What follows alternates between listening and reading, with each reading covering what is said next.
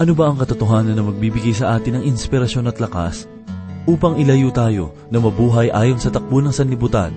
Makikita natin ang sagot sa ikatatlong kabanata ng ikalawang Pedro. At ito po ang mensaheng ating pagbubulay-bulayan sa oras na ito dito lamang po sa ating programang, Ang Paglalakbay.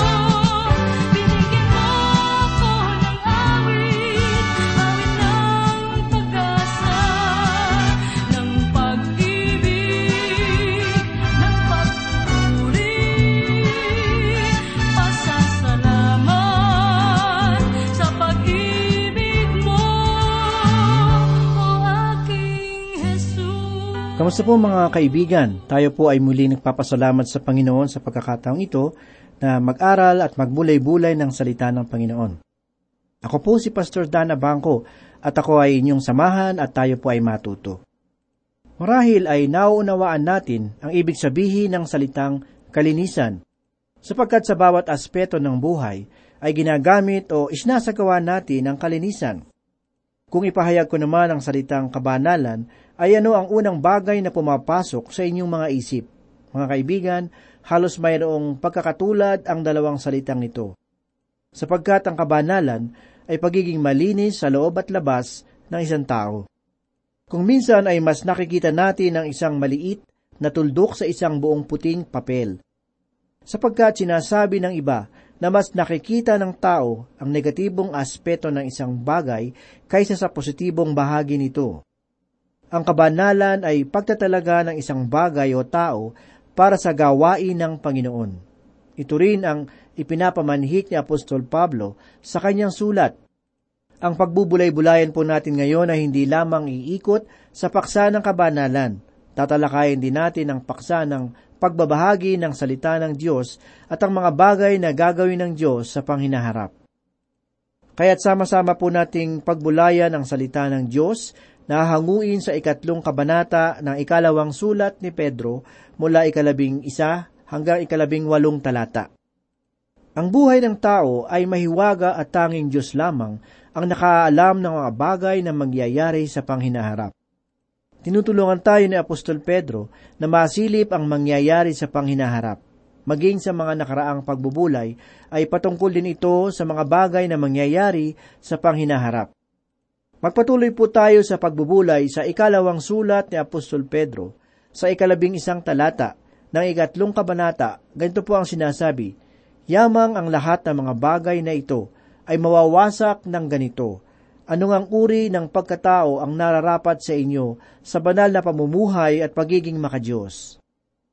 Ipinahayag ni Apostol Pedro ang katotohanan ng naganap sa nakalipas at sa mga bagay na mangyayari pa sa panghinaharap at kinakailangang hindi tayo tumayo lamang sa isang tabi at manatili na lamang sa pangungutya ng ibang tao.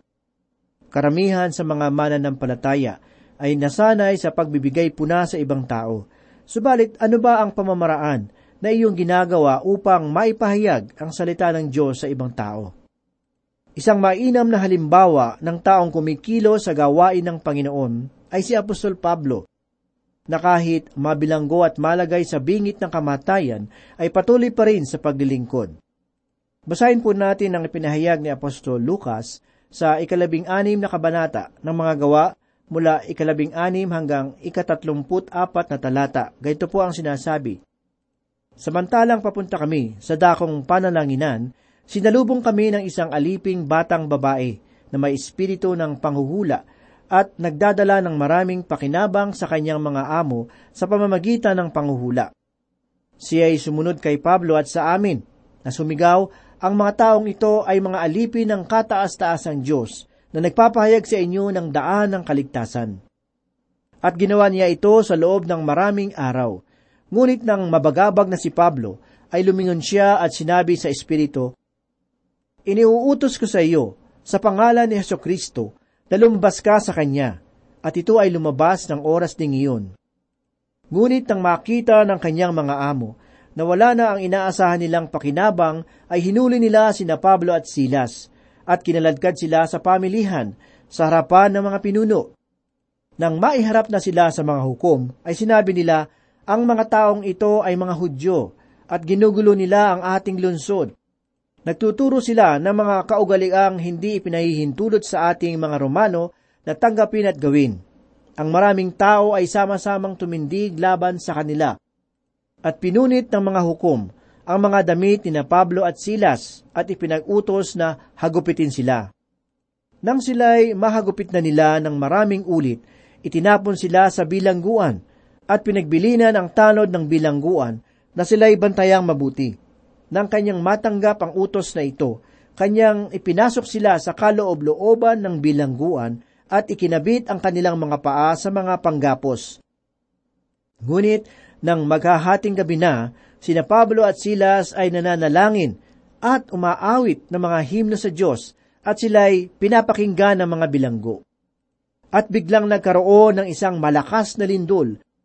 Ano pat ang mga pundasyon ng bilangguan ay nayanig agad na nabuksan ang lahat ng mga pinto at nakalag ang mga tanikala ng bawat isa.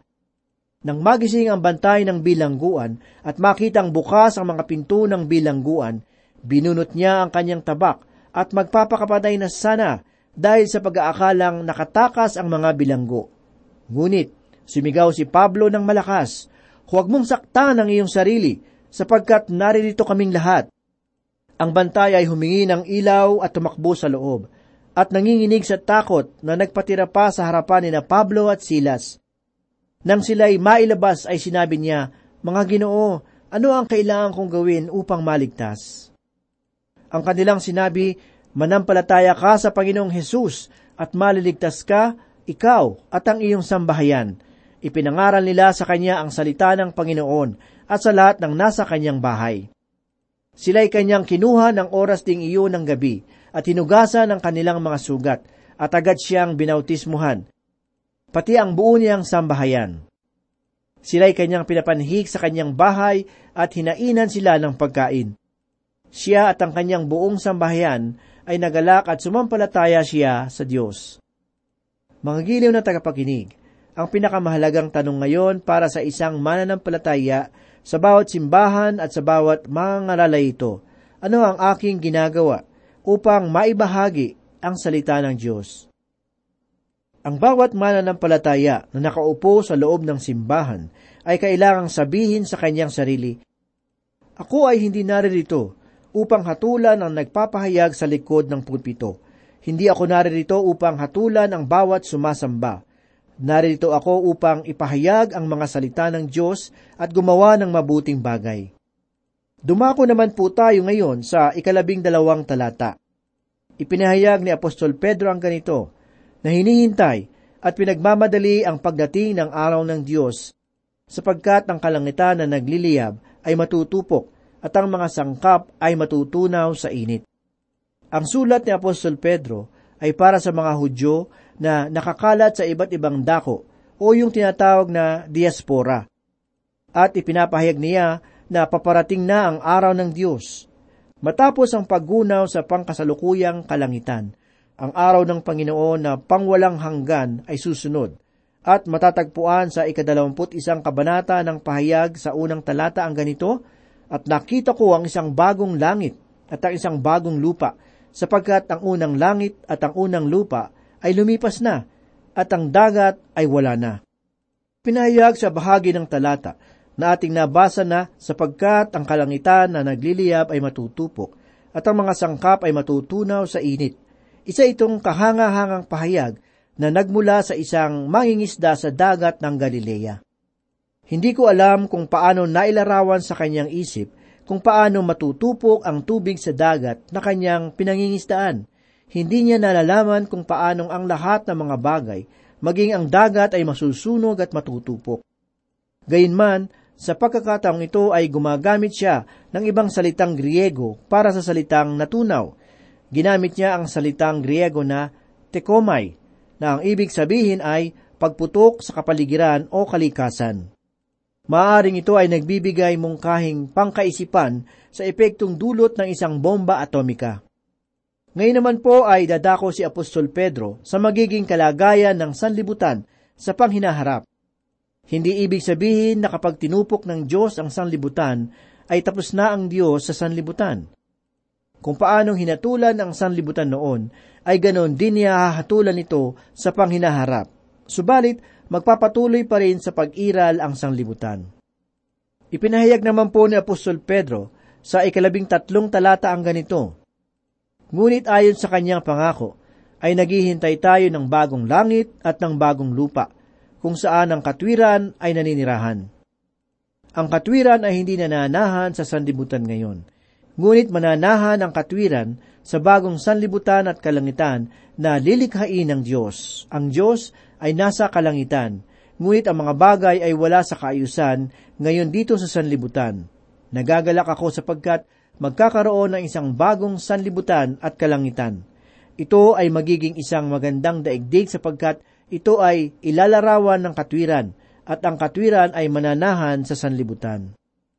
Pakinggan naman po natin ang ipinahayag ni Apostol Pedro sa ikalabing apat na talata.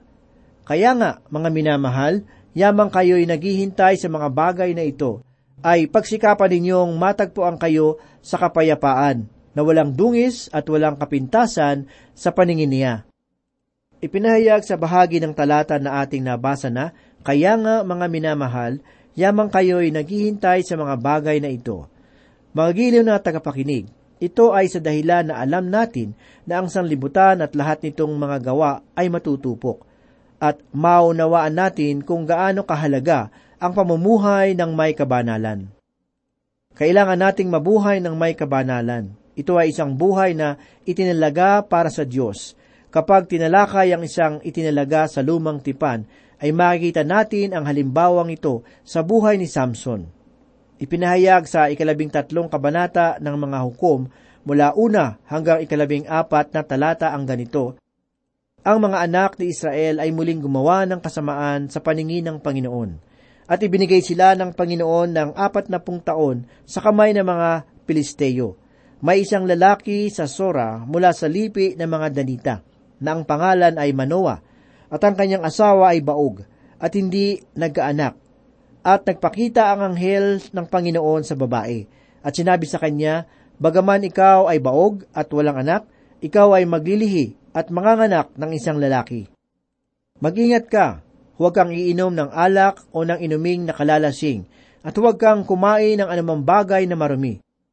Ikaw ay maglilihi at manganganak ng isang lalaki. Walang pang-ahit na daraan sa kanyang ulo, sapagkat ang bata ay magiging nasirita sa Diyos mula sa sinapupunan at kanyang pagsisimulang iligtas ang Israel sa kamay ng mga Filisteo. Pagkatapos ang babae humayo at sinabi sa kanyang asawa, Isang tao ng Diyos ang dumating sa akin, at ang kanyang anyo ay gaya ng anyo ng anghel ng Diyos, nakagulat-gulat. Hindi ko na itanong kung saan siya nagmula. Ni hindi niya sinabi sa akin ang kanyang pangalan. Ngunit sinabi niya sa akin, Ikaw ay maglilihi at manganganak ng isang lalaki. Kaya't huwag kang iinom ng alak o ng inuming nakalalasing at huwag kang kakain ng anumang maruming bagay, sapagkat ang batay magiging nasirita sa Diyos mula sa sinapupunan hanggang sa araw ng kanyang kamatayan. Nang magkagayoy nananalangin si Manoa sa Panginoon, at sinabi niya, Ipinakiusap ko sa iyo, O Panginoon, na pabalikin mo uli ang tao ng Diyos na iyong sinugo sa amin, at ituro sa amin kung ano ang aming gagawin sa batang ipapanganak. At tininig ng Diyos ang tinig ni Manoa. Nagbalik ang anghel ng Diyos sa babae habang siya ay nakaupo sa bukid, ngunit si Manoa na kanyang asawa ay hindi niya kasama. Nagmamadaling tumakbo ang babae at sinabi sa kanyang asawa, Ang lalaking naparito sa akin noong isang araw ay nagpakita sa akin. Tumindig si Manoa at sumunod sa kanyang asawa at pumunta sa lalaki. At sinabi sa kanya, Ikaw ba ang lalaking nagsalita sa babaeng ito? At kanyang sinabi, Ako nga. Sinabi ni Manoa, Kapag nagkatotoo ang iyong mga salita, ano ang magiging uri ng pamumuhay ng bata? At ano ang kanyang gagawin? At sinabi ng anghel ng Panginoon kay Manoa, Sa lahat ng aking sinabi sa babae, ay mag-ingat siya. Siya ay hindi maaaring kumain ng anumang bagay na nanggagaling sa ubasan. Hindi siya iinom ng alak o ng inuming nakalalasing. Ni kakain ng anumang maruming bagay. Lahat ng iniutos ko sa kanya ay sundin niya. Mga kaibigan, ganoon ang tagubili ng anghel sa mga magulang ni Samson, sapagkat siya ay itinalaga para sa isang gawain. Ano ba ang inyong mga mithiin sa buhay? Ikaw ba ay isang namumungang mananampalataya na patungo sa isang kaaya-ayang mithiin? Sinabi ng iba na ang layunin ng kanilang buhay ay tustusan ang pangangailangan ng kanyang pamilya. Ang mga bagay na ito ay mabuti. Ano ba talaga ang layunin ng inyong buhay? Sa sulat ni Apostol Pablo ay kanyang ipinamanhik sa bawat mananampalataya na, kaya nga mga kapatid, sinasamo ko sa inyo alang-alang sa mga kahabagan ng Diyos na inyong ialay ang inyong mga katawan na isang handog na buhay, banal, na kasiyasiya sa Diyos, na siya ninyong makatwirang paglilingkod. Huwag ninyong tularan ang sanlibutang ito, kundi magbago kayo sa pamamagitan ng pagbabago ng inyong pag-iisip upang mapatunayan ninyo kung alin ang mabuti, kasiyasiya, at lubos na kalooban ng Diyos. Sapagkat sinasabi ko sa pamamagitan ng biyaya na ibinigay sa akin na ang bawat isa sa inyo ay huwag mag-isip sa kanyang sarili ng higit kaysa nararapat niyang isipin, kundi mag-isip ng may katinuan ayon sa sukat ng pananampalataya na ipinamahagi ng Diyos sa bawat isa. Ito ang pamumuhay na ibig ng Diyos para sa atin. Kung kayo ay mamumuhay para sa Diyos, ay siya na nga ang bahala sa mga bagay na sumusunod dito. Ganito naman po ang ipinahayag ni Apostol Pedro sa ikalabing limang talata. At inyong ituring ang pagtsatsaga ng ating Panginoon bilang kaligtasan, gaya rin ng ating minamahal na kapatid na si Pablo, ayon sa karunungang ibinigay sa kanya, ay sinulatan kayo. Sa talata na ating nabasa, ay ipinahayag ang mga katagana at inyong ituring ang pagtityaga ng ating Panginoon bilang kaligtasan. Ang pagtityaga ng Diyos sa kanyang muling pagparito upang magbigay ng hatol ay pagbibigay ng panahon sa tao upang sila ay magkaroon ng kaligtasan. Ang atin namang katiyagaan sa paghihintay sa Kanya ay ang pagbabago ng isip sa kasalukuyang kalagayan ng ating sanlibutan. Hindi kailangan na tayo ay mabahala sapagkat ang Diyos ay naroon sa kalangitan. Wala sa kayusan ng mga bagay ngayon sa sanlibutan, subalit ito ay itutuwid ng Diyos sa darating na panahon. Ito ang aral sa bagong tipan, at ipinapaalala sa atin ni Apostol Pedro na ito rin ay naisulat ni Apostol Pablo. Sa ikalabing anim na talata ay ito naman ang pahayag ni Apostol Pedro. Gayon din naman sa lahat ng kanyang mga sulat na sinasabi sa mga iyon, ang mga bagay na ito. Doon ay may mga bagay na mahirap unawain, na binabaluktot ng mga hindi nakakaalam at ng mga walang tiyaga. Gaya rin naman ng kanilang ginagawa sa ibang mga kasulatan sa ikapapahamak din nila. Ipinapahayag lamang ni Apostol Pedro na ang isinulat ni Apostol Pablo ay ang banal na kasulatan at sinabi niyang isang malalim na katotohanan ang kanyang isinulat. Alamin naman po natin ang ipinahayag ni Apostol Pedro sa ikalabing pitong talata. Kaya't kayo, mga minamahal, yamang nalalaman na ninyo noon pa ang mga bagay na ito, mag-ingat kayo, baka mailigaw kayo sa pamamagitan ng kamalian ng masasama at mahulog kayo mula sa inyong sariling katatagan. Mga giliw na tagapakinig, mayroong mga bagay na dapat nating malaman. Huwag kayong maging mga tamad na mananampalataya at hindi na magbasa ng salita ng Diyos. Walang mga maikling pag-aaral na makapagbabago sa inyong buong pagkatao. Tunay na walang madaling paraan. Kailangan natin ng isang masusing pag-aaral sa buong banal na kasulatan at hindi lamang sa ilang maikling talata nito. Sinabi ni Apostol Pedro na yamang nalalaman na ninyo noon pa ang mga bagay na ito, mag-ingat kayo, baka mailigaw kayo sa pamamagitan ng kamalian ng masasama at mahulog kayo mula sa inyong sariling katatagan. Mga kaibigan, kung mayroon kayong malalim na kaalaman sa banal na kasulatan at inyo itong isinasabuhay, ay magiging isang matatag kayong mananampalataya. Tulad ng nakita natin sa unang bahagi ng liham ni Apostol Pedro, ang pagkakakilanlan sa kanyang sulat ay ang salitang kaalaman. Ang kabuuan ng pinagbubulay-bulayan nating kabanata ay ipinapahayag sa huling talata na ating babasahin. Basahin po natin ang ipinahayag ni Apostol Pedro sa ikalabing walong talata, Subalit lumago kayo sa biyaya at sa pagkakilala sa ating Panginoon at tagapagligtas na si Yesu Kristo. Sumakanya nawa ang kalawalhatian ngayon at hanggang sa araw ng walang hanggan. Amen. Sa bahagi ng talata na nabasa natin, ang mga pahayag na, Subalit lumago kayo sa biyaya at sa pagkakilala sa ating Panginoon at tagapagligtas na si Yesu Kristo. Mga kaibigan, ang tunay na kaalaman ay hindi ang pagkabisado ng mga doktrina o mga ritual na tulad ng inaakala ng iba. Ang kaalaman ay ang pagkakilala kay Yesu Kristo ayon sa mga pahayag na naisulat sa banal na kasulatan. Ang lihim ng buhay at buhay pananampalataya ay ipinapahayag sa ikalabing pitong kabanata ng sulat ni Juan sa ikatlong talata. Ganito po ang sinasabi, at ito ang buhay na walang hanggan, na ikaw ay makilala nila na isang Diyos na tunay, na si Yesu Kristo na iyong sinugo. Pansinin po natin kung paano ginamit ni Apostol Pedro ang pangalan ni Heso Kristo. Kaniyang ipinahayag sa bahagi ng talata na sa ating Panginoon at tagapagligtas na si Heso Kristo. Tunay na naging napakahalaga ni Heso Kristo para sa isang mangingisda na tulad ni Apostol Pedro.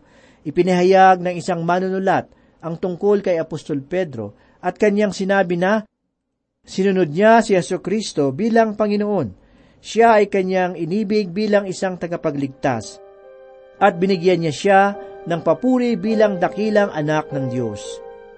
At winakasan niya ang kanyang liham sa pamamagitan ng mga katagang sumakanya nawa ang kaluwalhatian ngayon at hanggang sa araw ng walang hanggan. Amen. Manalangin po tayo.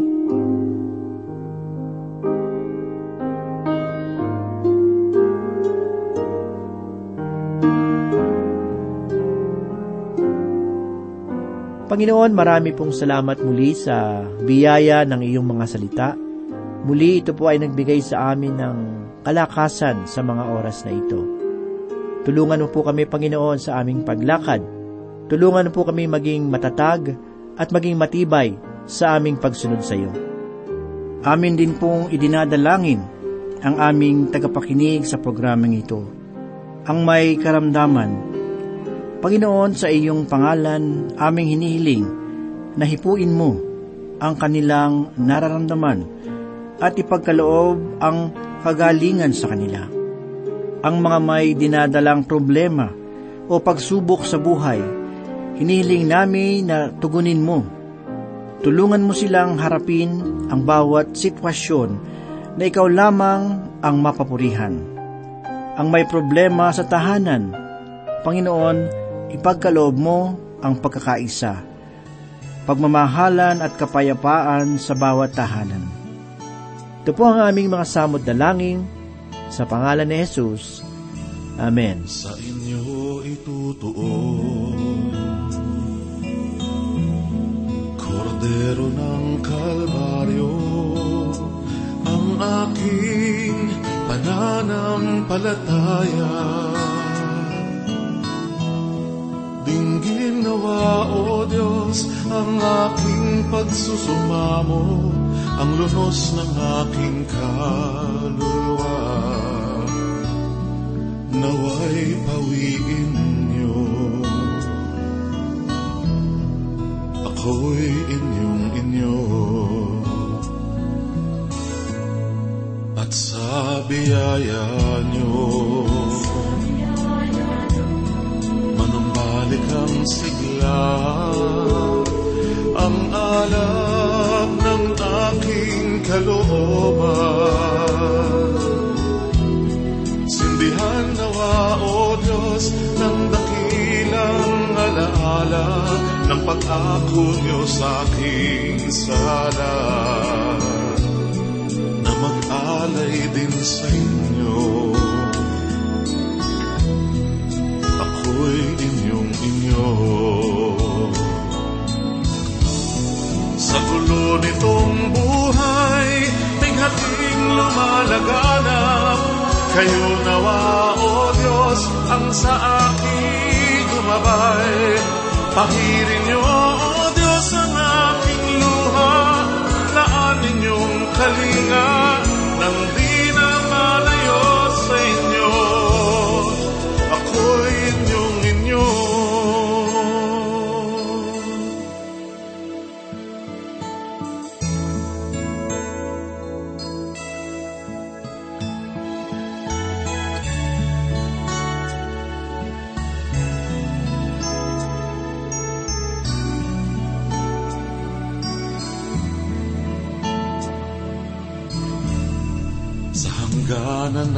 daloy. Sa wakas ng panaginip, pagsapit ko sa dulo ng buhay. Ang pag-ibig niyo, O Diyos, siya nawa ang maghatid sa kaluluwang naghihintay sa ligtas na bisig niyo. Ako'y inyong inyo. Sa gulo nitong buhay, bighating lumalaganap, kayo nawa, O Diyos, ang sa aking gumabay. Pahirin niyo, O Diyos, ang aking luha, laanin niyong kalinga, nang